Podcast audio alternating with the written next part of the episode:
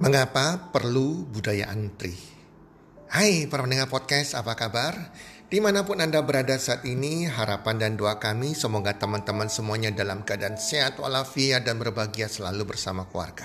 Dan pasti-pastinya rezeki Anda akan makin bertambah dari hari ke hari dan bulan ke bulan.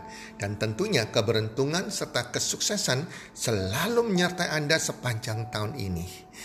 Para pendengar podcast, kali ini saya akan sharing tentang perlukah budaya antri? Kalau perlu, kenapa? Saya pernah membaca sebuah artikel yang mengatakan demikian. Mengapa guru di negara maju lebih khawatir jika muridnya tidak bisa mengantri ketimbang tidak bisa matematika? Seorang guru di Australia pernah berkata demikian. Kami tidak terlalu khawatir anak-anak sekolah dasar kami tidak pandai matematika. Kami jauh lebih khawatir jika mereka tidak pandai mengantri. Nah, kenapa demikian para pendengar podcast? Kenapa sejak kecil, sejak S D, anak kita lebih penting mengerti budaya mengantri daripada pandai matematika di sekolah dasarnya. Dan ini kadang orang tua yang banyak tidak sadari. Mereka mengajarkan anak-anak harus pintar matematika karena itu katanya basic semua ilmu di situ. Tetapi mereka tidak mengajarkan perlunya mengantri. Bahkan orang tua itu sendiri tidak memberikan contoh tentang budaya mengantri. Mengapa begitu perlunya budaya mengantri di negara maju? Pertama, kata guru tersebut, pertama karena kita hanya perlu melatih anak-anak kita hanya tiga bulan saja secara intensif untuk bisa matematika. Sementara kita perlu melatih anak-anak kita hingga dua belas tahun atau lebih untuk bisa mengantri dan selalu ingat pelajaran di balik proses mengantri. Ada sebuah pelajaran di balik proses mengantri tersebut, teman-teman. Yang kedua, karena tidak semua anak kelak menggunakan ilmu matematikanya. Kecuali tambah, kali, kurang, dan bagi. Itu yang harus dikuasai oleh mereka dalam hidup mereka selanjutnya. Karena sebagian mereka, anak-anak tersebut, akan jadi penari, jadi atlet, jadi musisi, jadi pelukis, dan sebagainya. Yang tidak selalu membutuhkan yang namanya ilmu matematika. Kecuali mereka harus tahu tambah kali kurang dan bagi, itu penting bagi kehidupan mereka. Yang ketiga, karena semua murid sekolah pasti lebih membutuhkan pelajaran etika moral dan ilmu berbagai dan ilmu berbagi dengan orang lain saat dewasa kelak. Etika moral itu yang dibutuhkan dalam bermasyarakat nantinya. Dalam berbisnis apalagi perlu yang namanya pelajaran etika moral. Jadi, apakah pelajaran penting di balik budaya mengantri? Apa yang perlu yang kita pelajari dari budaya mengantri tersebut? Oh, banyak sekali para pendengar podcast, banyak sekali. Yang pertama, anak belajar tentang manajemen waktu.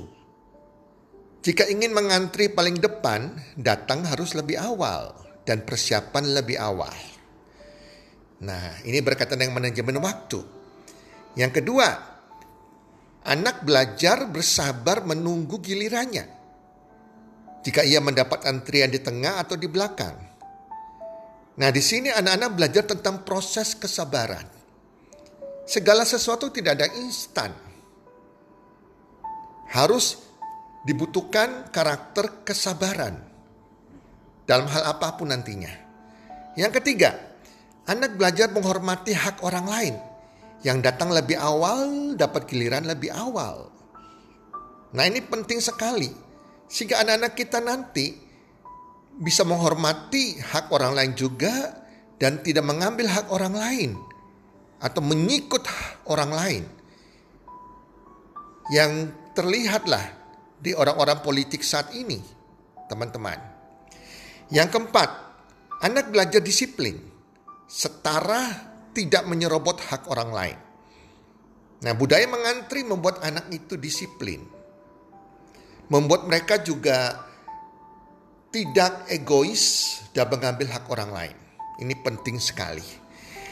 Yang kelima, anak belajar kreatif untuk memikirkan kegiatan apa yang bisa dilakukan untuk mengatasi kebosanan saat mengantri. Nah, di Jepang biasanya orang akan membaca buku saat mengantri. Nah, ini bagus sekali teman-teman. Jadi kalau pada saat dia sedang mengantri ini, supaya nggak bosan menunggu lama, ya dia mengisi kreatif, mengisi waktu itu dengan hal-hal lain yang bermanfaat. Anda lihat kalau di Jepang atau negara maju tertentu, orang sambil mengantri mereka banyak baca buku atau mendengarkan audio yang bermanfaat bagi mereka sambil menunggu antrian. Yang keenam, anak bisa belajar bersosialisasi, menyapa dan berkomunikasi dengan orang lain di antrian. Ini adalah bicara mengenai people skill. Mereka sambil mengantri, mereka sudah mulai membentuk, mereka punya pribadi yang bisa bersosialisasi. Mereka bisa punya keberanian menyapa orang lain, berbincang-bincang, menambah kenalan. Ini penting dalam sebuah bisnis nantinya. Yang ketujuh, anak belajar tabah dan sabar menjalani proses dalam mencapai tujuannya. Ini penting sekali. Dalam kesuksesan apapun bidangnya, kita perlu belajar tabah dan sabar dalam menjalani proses untuk mencapai tujuan kita. Yang kedelapan, anak belajar hukum sebab akibat, bahwa jika datang terlambat harus menerima konsekuensinya di antrian belakang. Ini penting bagi pembinaan mental mereka. Ya, jadi yang kesembilan adalah anak belajar disiplin, teratur, dan menghargai orang lain. Nah, di sini pembelajaran buat mereka tidak egois dan bisa menghormati, menghargai orang lain. Dan mereka juga disiplin dan teratur. Nah, yang kesepuluh, anak belajar memiliki rasa malu jika ia menyerobot antrian dan hak orang lain. Ini penting sekali. Jangan sampai sebuah negara atau anak-anak kita sudah nggak punya rasa malu. Ini berbahaya sekali. Dan akhirnya mereka menjadi anak-anak yang sombong, egois, dan merasa apa mereka lakukan itu yang paling benar dan tidak pernah menyadari kesalahan mereka.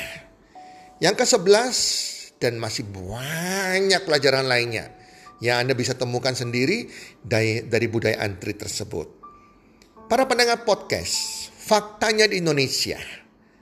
Kita bicara di negara kita, Anda, Anda, saya ada survei, Anda bisa lihat sendiri. Banyak orang tua justru mengajari anaknya dalam masalah mengantri dan menunggu giliran dengan cara-cara sebagai berikut yang tidak patut ditiru. Yang pertama, ada orang tua yang memaksa anaknya untuk menyusup ke antrian depan dan mengambil hak anak lain yang lebih dulu mengantri dengan rapi. Dan berkata, sudah cuek saja, pura-pura gak tahu aja, kau masuk ke antrian depan. Nah, ini orang tua sudah mendidik anak yang salah. Kedua, ada orang tua yang memarahi anaknya dan berkata, dasar penakut, karena anaknya tidak mau dipaksa menyerobot antrian. Ini orang tua yang tidak bijaksana, mengajari anaknya berani terhadap hal-hal yang tidak benar. Yang ketiga, ada orang tua yang memakai taktik atau alasan agar dia atau anaknya diberi jatah antrian terdepan, dengan alasan anaknya masih kecil, capek, rumahnya jauh, ya, sakit, kurang enak badan, tak mampu, orang tak mampu, dan sebagainya. Ini juga menjadikan contoh anak kita jadi egois nantinya dan meniru tingkah laku orang tua, suka berbohong. Yang keempat, ada orang tua yang marah-marah karena dia atau anaknya ditegur gara-gara menyerobot antrian orang lain, lalu mengajak berkelahi si penegur. Ini contoh yang tidak baik. Ini orang tua yang sangat bodoh. Akhirnya Anda me- Anak Anda melihat apa Anda lakukan. Anak Anda akan meniru hal demikian. Suka merebut hak orang lain dan yang yang berperan adalah emosinya. Membentuk karakter marah-marah dan mau menang sendiri. Dan tidak pernah, pernah merasa bersalah. Yang kelima, dan berbagai kasus lain yang mungkin pernah Anda alami atau Anda pernah saksikan. Yuk teman-teman, kita ajari anak-anak kita, kerabat kita, dan saudara kita untuk belajar etika sosial, budaya sosial khususnya antri ini. Budaya suap dan korupsi juga dimulai dari kita tidak mau belajar cara mengantri teman-teman. Maka jangan heran kalau di negara kita ini terjadi budaya suap dan korupsi yang sangat memalukan sekali. Teman-teman mendengar podcast, itulah podcast kali ini. Semoga bermanfaat dan semoga kita bisa mendidik anak-anak kita dengan budaya antri. Dan kita jadi orang tua yang bijaksana. Karena anak-anak melihat apa yang kita lakukan dan dia akan mencontoh kita orang tuanya. Semoga bermanfaat teman-teman semuanya. Dan salam sukses, one, two, three.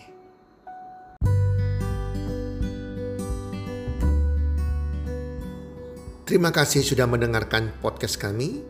Teman, jika Anda rasa bermanfaat podcast kami ini, Anda bisa menginfokan kepada rekan kerja Anda, keluarga Anda, teman ataupun sahabat Anda. Dan jika ada hal-hal yang Anda ingin tanyakan kepada kami, ataupun topik-topik apa yang Anda ingin kami bawakan, kami sampaikan, Anda bisa D M kami di Instagram kami, health community dot i d. Salam one two three. Salam sehat, sejahtera, dan bahagia.